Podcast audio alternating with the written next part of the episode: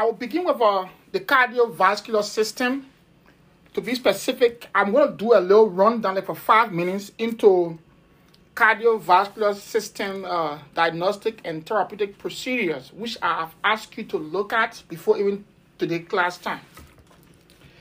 Um, this system is one of the most important systems within the human system, among the human system.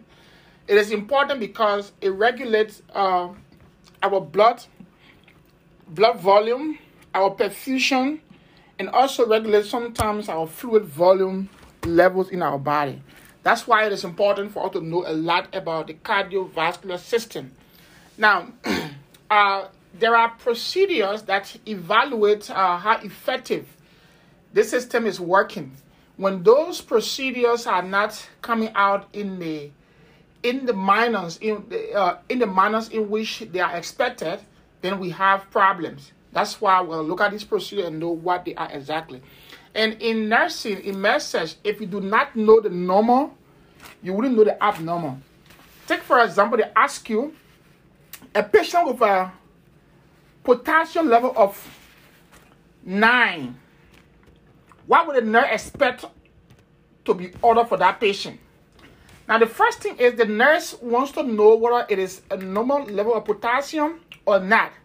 So, if you did not know whether it is normal or not, you cannot know whether uh, what can be done for that patient.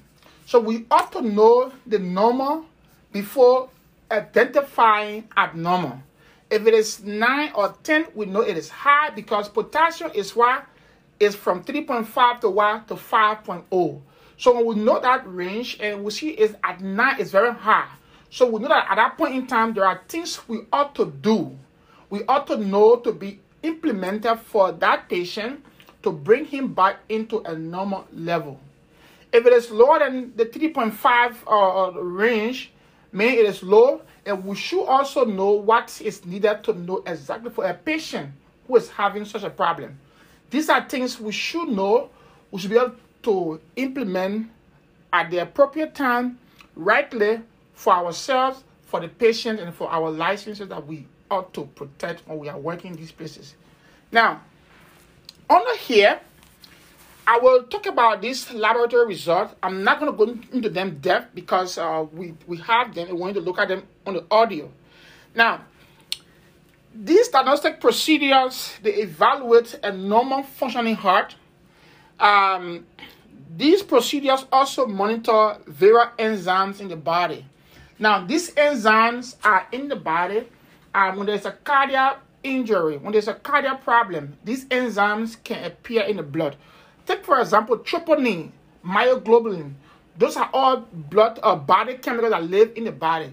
Now, in normal conditions, these chemicals, we do not expect them to be in the bloodstream or they should not be there in certain amounts when we are normal, when there is no damage to any blood or any cardio, any cardiocyte or any myocyte. They should be normal. Now, in the case of injury, like in the case of myocardial infarction, angina, in those conditions, these uh, chemicals they are released into the bloodstream. So when we do a test for a normal heart condition or a normal heart, they should not be in in our bloodstream. But when we see them in the bloodstream, meaning there's a damage done to the blood. And that's why when you do the troponin, in the case of a in the case of a, a, a cardiac damage or heart problems, you will see it in the blood. Like, like the BNP, the, the, the, the ANP, the CNP, those should be in the body dominantly. They should not be appearing into our system. We will do laboratory procedures only when there are injuries occurring to our body. That's what happened.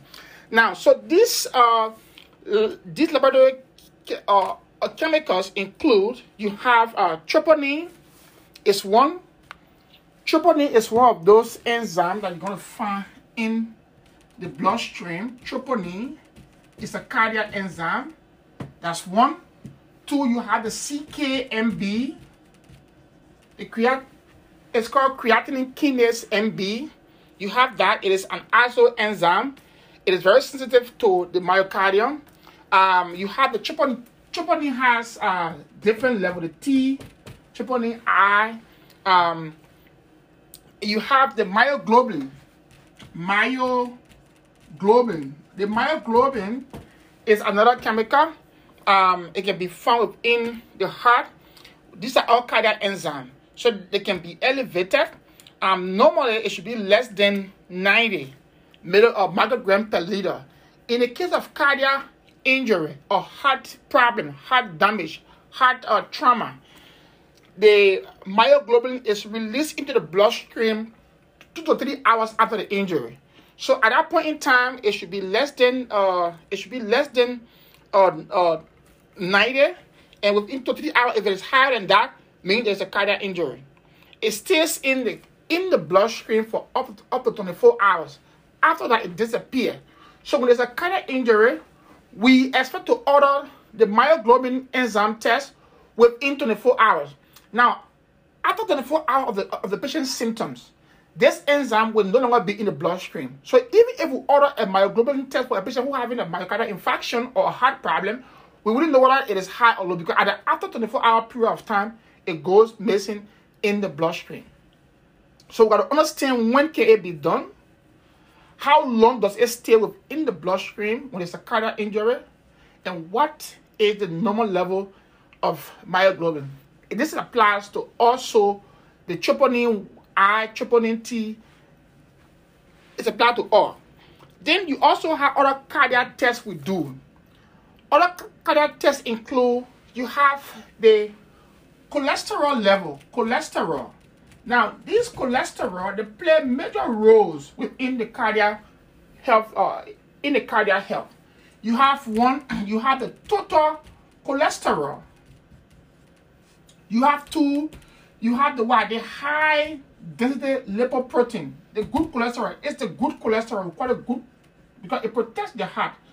Then you have the bad one, which is the LDL, the low density lipoprotein, which, which is the bad cholesterol. Then you have the triglyceride. The triglyceride um, is also within the heart. Now, all these different uh, uh, cholesterol, they have impact on the on the heart. Now, this bad cholesterol, the LDL, is not good for the heart. It causes cardiac damage. The good one is what we want to have increase in our body. It protects the heart. It protects the blood vessels in the coronary artery, uh, in the coronary uh, uh, blood system. The system that is that is that is uh that is linked to supplying blood to the heart itself. We call it the coronary system. So when you have coronary artery disease, it most of the time, most of the time, it derives from this cholesterol level in our body. So it is important for us to know the level of this cholesterol and know the role they play in our cardiac health. It is very important. Um, also, when you look at this uh, cholesterol in when you look at them in your book, you know about them. Listen to our past audio on uh, on cardiac procedure or cardiovascular procedure. You also know a lot about them. That's why I ask you to look at them. Um, uh, you also look at other lipid profile, like I talked about them, uh, the, the cardiac enzyme, which I talked about earlier. Then you have the EKG, the echocardiogram, or uh, the EKG. Now, the EKG is a big thing on the NCLEX because we need to know exactly. Now, this is big because it comes in three ways. One, we have the theoretical part of the EKG, the theoretical part of the EKG. Under here, they will ask you a question a patient who has atrial fibrillation, um, what would a nurse expect the patient to be treated with? This, this is not about graph. The, the, the, the, the test did not give you a graph to look at and give an answer. No, this is about literature. It's about reading the condition and know what treatment can we give for the patient who has this condition. That's one way the questions might come in EKG. Another way is they're going to give us a graph. They're going to give us an EKG diagram and ask us what diagram is that. Take for example, you saw an EKG diagram in this in this manner. You saw a normal P wave that came down this way, um, came here, went here. Um, at the end of the day, there is no T wave. And they ask you, there's a P wave, it's a Q, it's an R, an S, the T is supposed to be here, but it's absent. There's no T wave. What condition the dead patient has? That, that's another form in which we can be given question about the EKG. Now, better still, another one could be um, they could give us medication. They'll give us a graph. You saw you saw an EKG strip like this, and they ask you what medication this patient with the strip needs. In this, in this situation, you must identify what wave is being shown here in the graph. That's one. Depending on what you what you gather about the, about this graph, that's how you will produce an answer that matches the graph. That becomes another way. So it is a big thing because we want to know a lot about it. So we also have a video on YouTube that you can look at it to give you the first part. And we'll also take our time to look at the both A, that is the normal level of the EKG, and the B, which is the abnormal EKG level, or the C will give us the functions of this wave and the medication that we need when we have an abnormal EKG. Any question? Any question? Then we talk about stress tests. Now, when you are having stress, stress um, has a major role to play on our on the health of our heart. So, stress when you are having stress, the heart is placed on durex. So, how do we do a stress test? Is also in in one of the, in, in one of those audio I asked to, to listen to. Then we have the hemodynamic monitoring, and then we also have other cardiac tests you can do. Like we talk about the angiography. What is angiography? Is, is a procedure we also call cardiac catheterization. In angiography, uh, it is an invasive diagnostic procedure that is used to evaluate the presence of any blockade within the coronary artery system. It could be atherosclerosis, it could be uh, it could be an emboli, it could be any blockade in there. It is used to diagnose um, it, uh, we use the angiography procedure to diagnose these problems when they are problems with uh, the, the, the coronary artery system. Now, then we look at the indications. Uh, when someone has angina, someone has myocardial infarction, what will we do or how, how, uh, what will be the result of these tests? I want you to look at this one, uh, listen to it if you did not listen to it in the past already. Then we also have um, other condition, other laboratory tests that we do also, like we'll talk about the, the, the, the implanted port. We'll talk about the toenail it is important that we look at all those things. Now, uh, another point that I want I wanted us to have gone through was uh, I posted into the group chat yesterday a couple of things I wanted to look at. One of those things is um, vascular access device, um, vascular access device or devices. Now, these devices that we talked about the last time, we took our time to go through them. It is important that we understand how they are, how they work, what use can we do with them, we have them available in our clinical setting.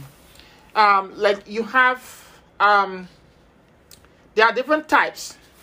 You have the central line, um, and you have different type of type of central lines that you want to know and review them. We have an audio on them we said that at the central line, uh, these vascular access they have uh, the vascular device, they are determined by the characteristics under which they are prescribed by the physician who going to prescribe them. That is, they look at uh, the medication type. What, what, what type of med that is being used to, to, to treat a patient depends, that can also determine what type of vascular device we want to use. Um, we have some med that, that are very toxic. Some are very, some has high pH. Uh, the body, some fluid has high pH. You cannot put it into a peripheral veins. Some must go into central line. So depending on the kind of medication that, that, that is being prescribed by the patient or for the patient by the doctor, that's how we can determine what vascular access device we could use in that, in that situation. Another thing is we look at the pH, and the osmolality. These are all determinants to tell us what can we use. One of the most important is the length of time. Now, some of these vascular access device can be given for short time, in a week time, three days, two days. Some can go for like two, three weeks, four weeks, one month, two months, three months. Now, depending on what is being done for the patient, that's how we can determine which one can be used. And we talked about talk about them the other day, and I want you to please go back and look at them in detail.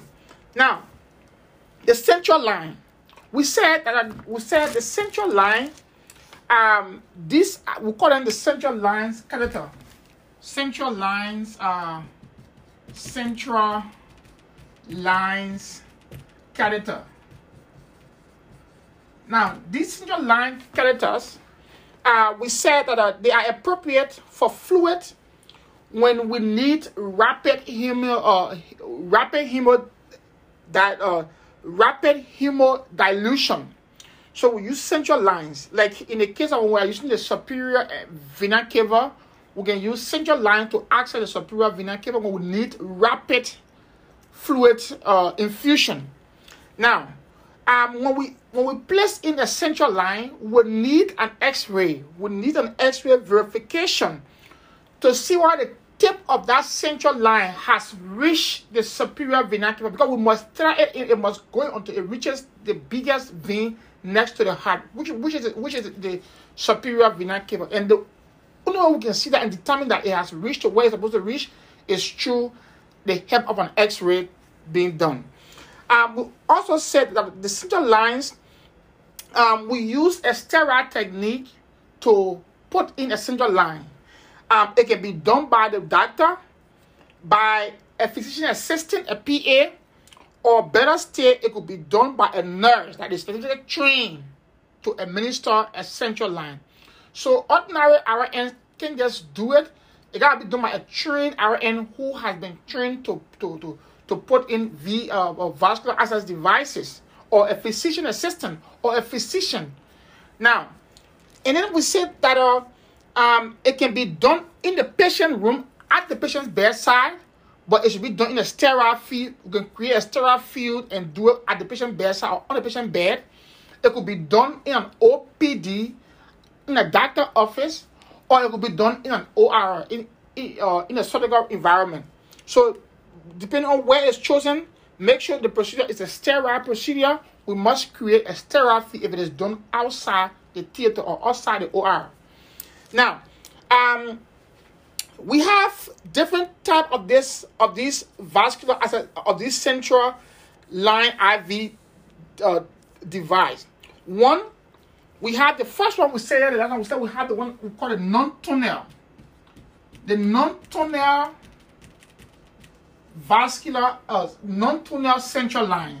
These are central line. The first one is the non-tunnel central line know about that and know what is it, how, why do we do it, and how can it be done.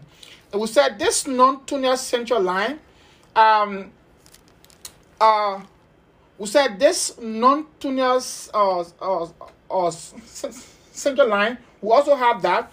We also have um, the tunnel central line. So we have the tunnel and the non-tunnel uh, central line. Now, let me just let me just go back to be specific. Let me get divided into group so the answer much more easier compared to just it is important to know which one is which in the NCLEX. Now, the first ones are the central IV catheter.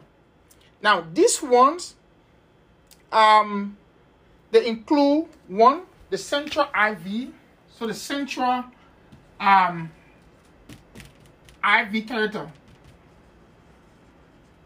One, you have the first one is the non-tunnel, the non-tunnel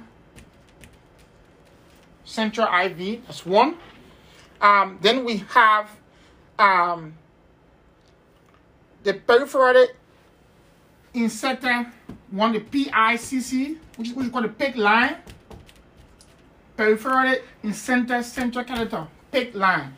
You have the PICC line under there um, you have the tunnel central venous line, the tunnel one, the one that is tunnel, um, this tunnel central line, you have that, and then uh, you also have the implanted port. The fourth one, we call it implanted, the implanted port. These ones are what we call the central line, the central IV catheter. Now, um, like the Hickman, the tunnel ones are the Hickmans and the Groshong. The Groshong is G R O S H O G. So you have the grocer and the Hickman. So the grocer and the Hickman fall under the tunnel. So here you have uh, the tunnel, you have the grocer, the groshunk, not shunk, groshunk, and the Hickman. These are examples of the tunnel line. Now, you all look at them in detail and know the function of each. Now, for the non-tunnel, let, look at let, us talk about the non. It's important for RN mainly, not the LV. This this is important for RN mainly. Now, for the RNs, the non-tunnel percutaneous central venous line, the CVC, non-tunnels, uh, non-tunnels percutaneous central venous line, the CVC. This is like seven to ten centimeter or inches. I mean, seven to ten inches long. This is between seven to ten inches long. That's how long they are. Um, it has like a one to five lumens. It might have one lumen, it might have two, it might have three, it might have it have sometimes it can have up to five lumens. So this non-tunnel can have up to five lumens that we can use to instill different other fluid, medication, other things into the body through those different lumens. Um, this is for short-term use only. The non-tunnel is for short-term use only. Now, um, it is placed in various location. One, it can be placed in the subclavian vein. That's one. I want, to, I want to keep writing them down. It can be placed in the subclavian veins. That's one location. It can be placed in the jugular vein on the neck. Another location. It can be placed uh, in the tip of the distal of the superior vena cava. Meaning it, it, it, can be placed in the chest. They'll find where they, you have this uh, superior vena cava locator. It goes directly in there and create an opening and they find it and go in there and put it in. Those are the three areas that, that, that we can find to insert the non-tunnel uh, CVC. It is called non-tunnel because we do not have to place it into a vein to tunnel it, meaning to, to, to thread it to where it's supposed to be. It goes directly into the largest vein and it, accesses the entire body. That's why it is called non-tunnel. So the word non-tunnel means we do not have to put in the vein that will thread it to its needed location. Now, um, this particular non-tunnel CVC it can be used to administer uh, one, blood and blood products. That's one. It can be used to administer long-term chemotherapeutic agents. So we can use it to administer uh, long-term chemotherapeutic agents, antibiotics, and other total parenteral nutrition, TPN. So we can use it to also administer TPN, total parenteral nutrition like those food that contain um like that, that, the body would need, like those D50, D uh, that the body would need to live. The person cannot take food and other things on uh, by mouth or on NPO. Now, that's about the non-tunnel. Now, let's look at the P, the PICC line. The PICC line. In the PICC line, the PICC line is about 18 to 29 inches. That's how long the PICC line is. 18 to 29 inches. You can also convert them to centimeter if they bring it centimeter. So just know that. Now, um, this has single lumen. Sometimes it might have multiple lumens. It might have multiple lumens.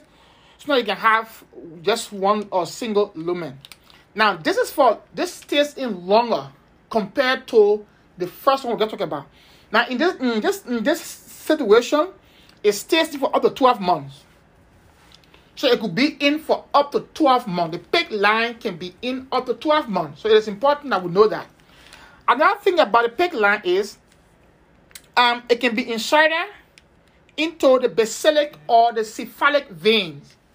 It can either be placed into the basilic, into the basilic, or the cephalic vein. Know what is the basilic vein? Know, know, know, know what is the cephalic vein? I don't know that. Look at your, look it up yourself. Now, these words are important for the anchor. It might help you to answer a question, or it might help you to understand a question. Which answer might be easier? If you don't know, if you don't know, if, if you don't know these jargon, these words in uh, in nursing, sometimes it might make you to miss an answer that you're supposed to know. Now, so it can be placed in the basilic or in the cephalic veins at least one finger breadth below or above the antecubital fossa. So it is placed into the basilic or the cephalic vein at least one finger breadth above or below the antecubital fossa in here. Now, so the patient either one finger breadth above the location or below that location. The antecubital fossa location I'm talking about. Now, um, this should be advanced. Now, the reason why it is called the reason why is uh, it is called peripherally inserted, meaning it is inserted through the periphery of the body, through the arm. So it is placed in the arm into the antecubital fossa, and we push it, we thread it, we send it, or we advance it until it reaches the point it's supposed to reach, until it is into the, into the superior vena cava. Now, just imagine the one we talk about first, what we say it is non-tunnel, that also has access to the superior vena cava, it, it, it does not go through a long process. The PICC line also will get access to the superior vena cava, but it goes through a longer process to access the superior vena cava. That's how different. That's how different the two, uh, the two systems are. Now, another thing is we can use this particular PICC line for long-term care for patients who needs long-term IV IV material IV of, of fluids. It can be used to administer blood and blood products. It can be used to also administer um, chemotherapeutic agents, antibiotics, and also it can be used to administer TPN, total parenteral nutrition. So both of them can be can, can, can, can administer the same the same materials, but one is short term and the other one is long term. One can access this the larger vein directly, and one must go through this peripheral vein to access the larger veins. So just know which one is which. Um, sometimes uh, it is also important that we insert the PICC line earlier. If we have a bigger procedure to perform later on that day, it is important to administer to to to to, to put in the PICC line before the time of the bigger procedure to avoid infiltration or to avoid to, to do repeated venipuncture on the patient, which is very painful. And uh, can anybody tell me what what fluid or what what can we use to disinfect the body if we have to insert any of these vascular access devices? What can we use? Bolu, what can we use? Let's say you want to use, uh, we have a procedure to, to insert uh, a pig line on a patient who is in room 106. And I ask you to go, to, to, to go get me an antiseptic solution to cleanse the patient's body. Book we can put in this particular uh, uh, uh, access device. What can we use? Mimi, what can we use? Frida, what can we use?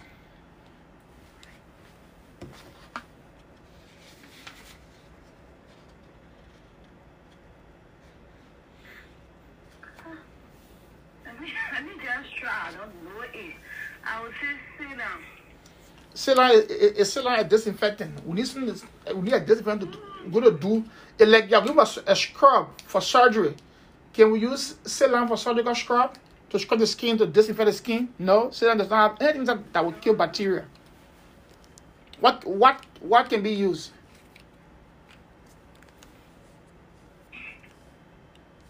Can anyone tell us? Sade. Aminata. Okay. Why are you calling Sade? I just got here.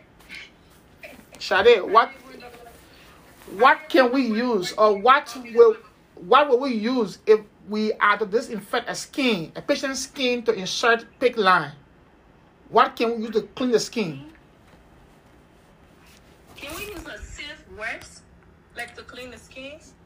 Uh, or sieve web is not anything you're talking about. Sieve web could be anything.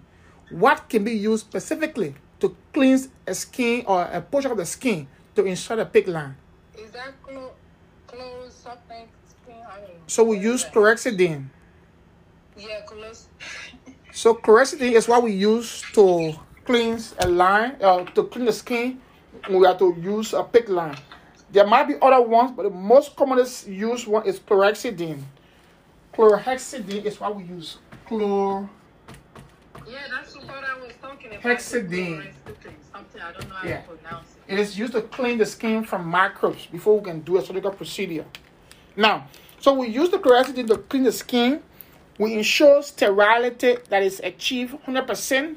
We place a stop sign on the door to the room to restrict movement of entry during the procedure. Go, no one, can, no one should enter the room. One should leave the room during the. If you leave the room, you don't go back in the room. The doors remain up closed until the procedure is done. That's what we do. Um, when you place in the uh, the these lines, it could be PICC line or the tone or, or the non-tunnel. You confirm it by doing what? Doing an X-ray to confirm that the that, that the PICC line is already inserted into the patient's vein. And we access for the site for redness, swelling, drainage, ti- uh, pains, and condition of the dressing. They all should be in tight. It should be safe. Anything that is otherwise should be reported. It could be a sign of infection, sign of bleeding, or a sign of any, any, any other problems.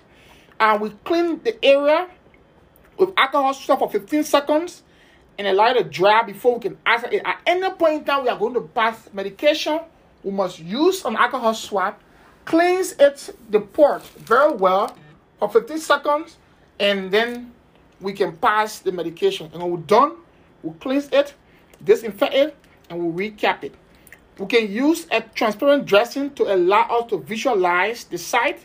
Um, the client can be placed on a dressing changes usually every seven days or depending on the protocol of, of the of the of, of, of where we are working um we got a further infusion nurses society practice to make sure that everything is clean we used a 10 ml syringe i repeat we used a 10 ml syringe to flush the PICC line we use 10 ml syringe to flush the PICC line do not apply force if there's a resistance, do not apply force. If you want to flush the PICC line, there's a resistance, do not. It could be a clot.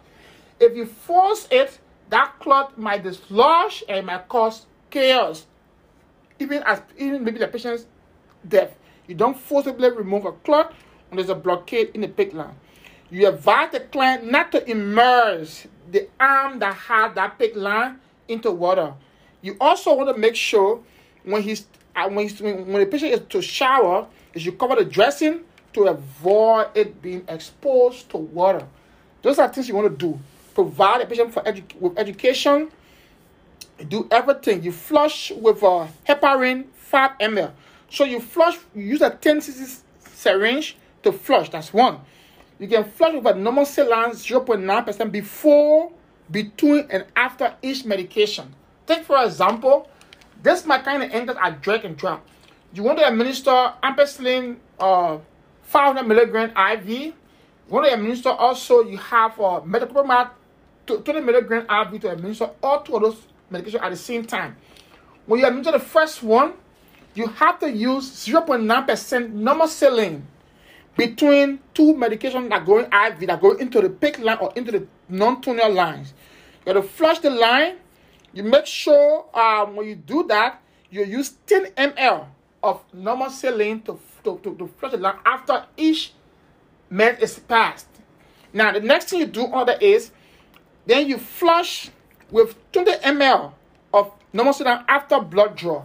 When you pass ordinary medication, you will flush with 10 ml normal saline between two medications, or between even when you pass one medication you use 20, uh, 10 ml normal saline. If you drew blood, because we can draw blood from the PICC line, we can draw blood from this non-tunnelous percutaneous vascular device. We can do that. If you drew blood from those openings, you must use 20 ml normal saline to flush the line. If you use blood, if you drew blood, 20 ml. If it is medication, 10 ml. Now, um, we flush the 5 ml heparin when the PICC line is not in use. Every time we've done using the PICC line, we always want to have a heparin solution in the in the syringe. That's why when you are going to the bedside, you will carry three syringes filled with fluid. One syringe will have heparin solution in it. The other two syringes will have normal in it. When you open the heparin, when you open the PICC line, you will flush it with the you will flush it with the saline. After that, when you see the medication, you flush it, you flush it again the, the second time with a saline solution, and the last one will be the heparin. So the heparin will, will prevent clot formation within the line. That's the reason why you are providing the heparin after the use of the PICC line. Now, um, the frequency of use depends on the kind of PICC line that is being used by you, the nurse. Any question on the PICC line? Any question on PICC line? Then I move on to the tunnel line. Tunnel. The PICC line. Yeah. Hello? Yeah, you were saying that when you flushing the PICC line, what kind of syringe you were talking about the flushing? I said I said if you are using if you drew blood from a PICC line, you use yeah. 20 ml normal saline 0.9%. If you using to if you're using it to pass medications, you can use 10 ml of normal saline to flush the line before and after. Thank you, sir. You're welcome. Then the the tunnel percutaneous central venous catheter. Now, this is for long-term use. This is for only it's for only long-term. The tunnel one, the one with tunnel in, is for long-term use. The, when you get a tunnel the tunnel percutaneous central access or uh, central venous catheter. This is for long-term use. Now, the first two we talk about, one can be for long-term use, which is the PICC line. The first one we talk about, which is the non-tunnel, it is for short-term use. Now, in this situation, the tunnel is for a long-term use. Now, it is inserted. Um, it lasts in a subcutaneous tunnel separating the point where the catheter enters and the veins and from where it enters the skin with a cuff.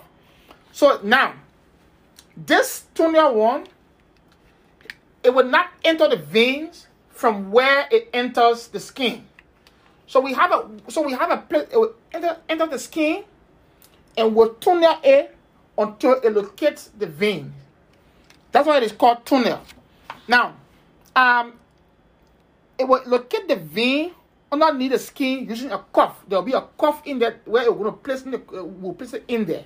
Now with this step, um, the tissues with this granulate into the cuff to provide mechanical barrier to, to organism and an anchoring for the catheter. So th- there's a cuff attached to this. The tunnel has a cuff. That cuff in there, it helps the body to anchor the catheter so that it can be dislodged, it can be dislocated, it can be removed, it can infiltrate easily. That's why this one has a cuff. Because it's for long term. So the cuff has to provide protection to stay for you to stay in longer time. Now, in this tunnel type, uh, it is frequent and long term need for vascular access. This type does not need dressing because its entry into the skin and veins are separate. It does not need dressing because where it enters the skin and where it enters the, the veins are two different sides. The veins might be right here, and it might enter lower, lower, or uh, uh, lower than where it's supposed to be. So the entry of where it, is, it, it accesses the vein and where it, it, it, it, it have access to the skin are two different sites. That's why it does not need dressing. Unlike the other ones that it enters the vein directly that means there'll be blood flow. So that means we need dressing for those ones.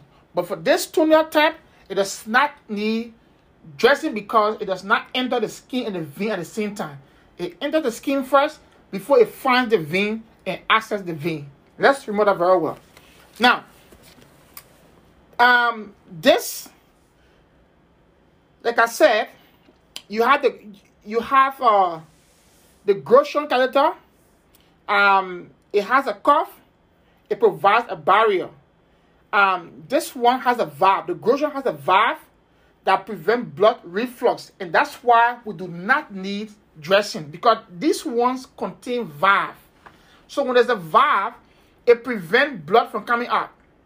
The valve that is in this uh, tunnel type, it has uh, the, the, the, this type of uh, vascular device has a valve, and the valve prevent backflow of blood outside that might cause bleeding. So it also have a clamp. I'm sorry, this this this this, this, this, does not require a clamp because it contains a valve. Because if you have a clamp, it will be used to stop blood, but this will not have a blood backflow, so it does not need a clamp. That's why it contains a valve that prevents the backflow of blood in this situation. The last one is the implanted, uh, the implanted port. The implanted port. The implanted port. Now, this implanted port, um, it has a small reservoir that is covered by a thick division, which we call a septum. So this, this, this one has a thick reservoir that is divided by uh, a, a, what we call a septum. Now, this can be placed in surgically. This cannot be placed in just ordinary like the other ones. This need a surgical procedure to access the vein.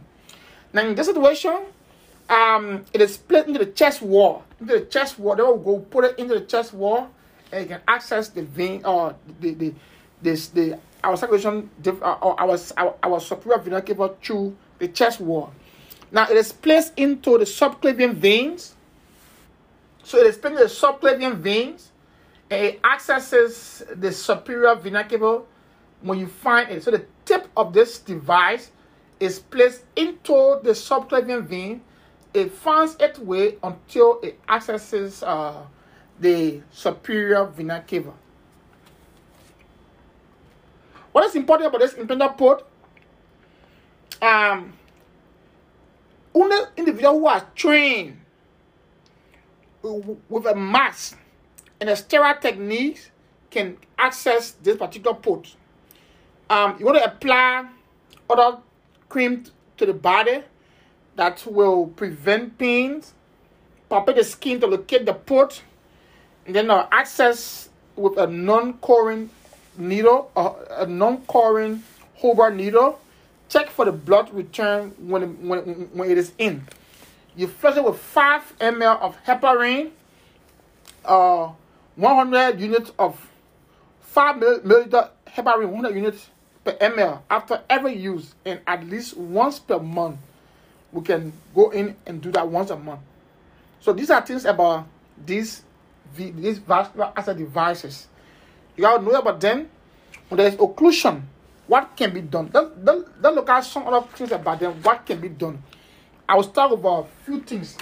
Any question about them? Any questions? Any question?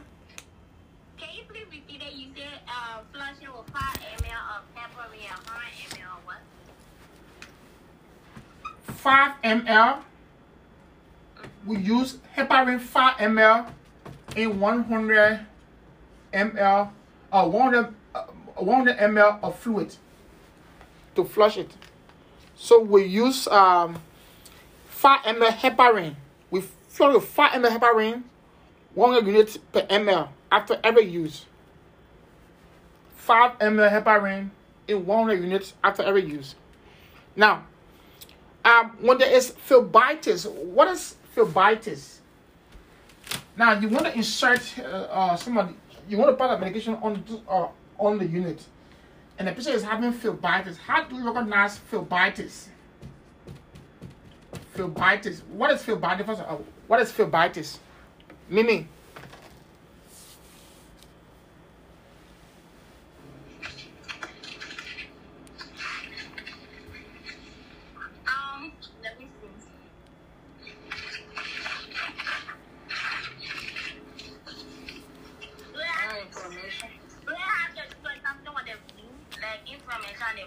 Don't be asking me. So, uh, of uh, of your body is, is the complications of the PICC line that to do veins, infection, or vein inflammation. Um, phlebitis, uh, it could be caused from uh, the pH of the, of the solution or the, the solution osmolality, or it could be caused by chemical irritation, or it could be caused by the vein being too small for what is being inserted into the vein. All those things can cause phlebitis. Now, when the patient has phlebitis, there will be redness, there will be pains, there will be swelling, there will be there will be bruising of the area. Those are all common signs and symptoms of phlebitis. Now, when you when, when the patient has this, this can also slow the infusion rate. It can create a hardening induration. Um, it can also uh, be in there. It will create temperature above one degree Fahrenheit for the patient, and then uh, they will start to have of other things happening in seven to ten days after incision, meaning uh, there will be infection. Now, we have other preventive measures we can prevent the phlebitis. Please phone mute, please. Uh, we have other means we can prevent it from going into. Uh, we could prevent it. That is, we do hand hygiene. Make sure our hands are sanitized. Our hands are pretty clean and sanitized. We make sure um, we use an anti-sterile dressing. If it is tun- if it is non-tunnel, we use sterile dressing. Like I said, when it is tunnel, we do not use dressing.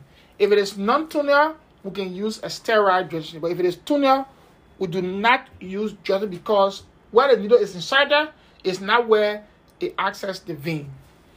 Um, then we take preventive measure. We observe the site for two hours after after insertion. And we do all things to make sure it is clean. We clean up chlorhexidine 30 minutes before the, the, the procedure to make sure it is good. Now, when there's an occlusion, now this was about phlebitis, uh. There's occlusion.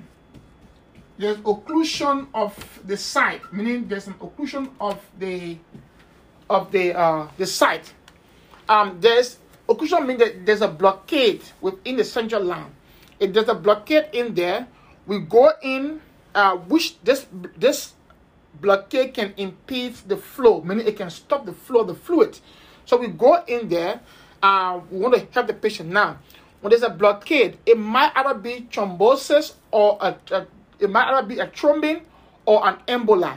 And that's why we said whenever these patients are taking this fluid, there's a there's a blockade. We try to flush the line and, and, and, and the line cannot be flushed. Do not force it. When you force it, it might be a clot, and that clot might, might dislodge. It could be fatal for the patient. That's why we do not forcibly remove a clot within the line. Now, under here, um, you flush the line accordingly. Um, according to the, according to the facility protocol, do not force a flush. It is a resistance.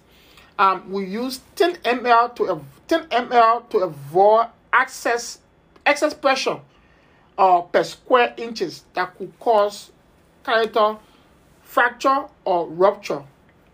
Okay, we use 10 ml. That's about the occlusion. Um, if there is any other complication, we make sure we contact the doctor promptly. We look out for swelling, unrestricted movement of the arm. We put all those ones into place to prevent the patient from going to huge complication. Any question?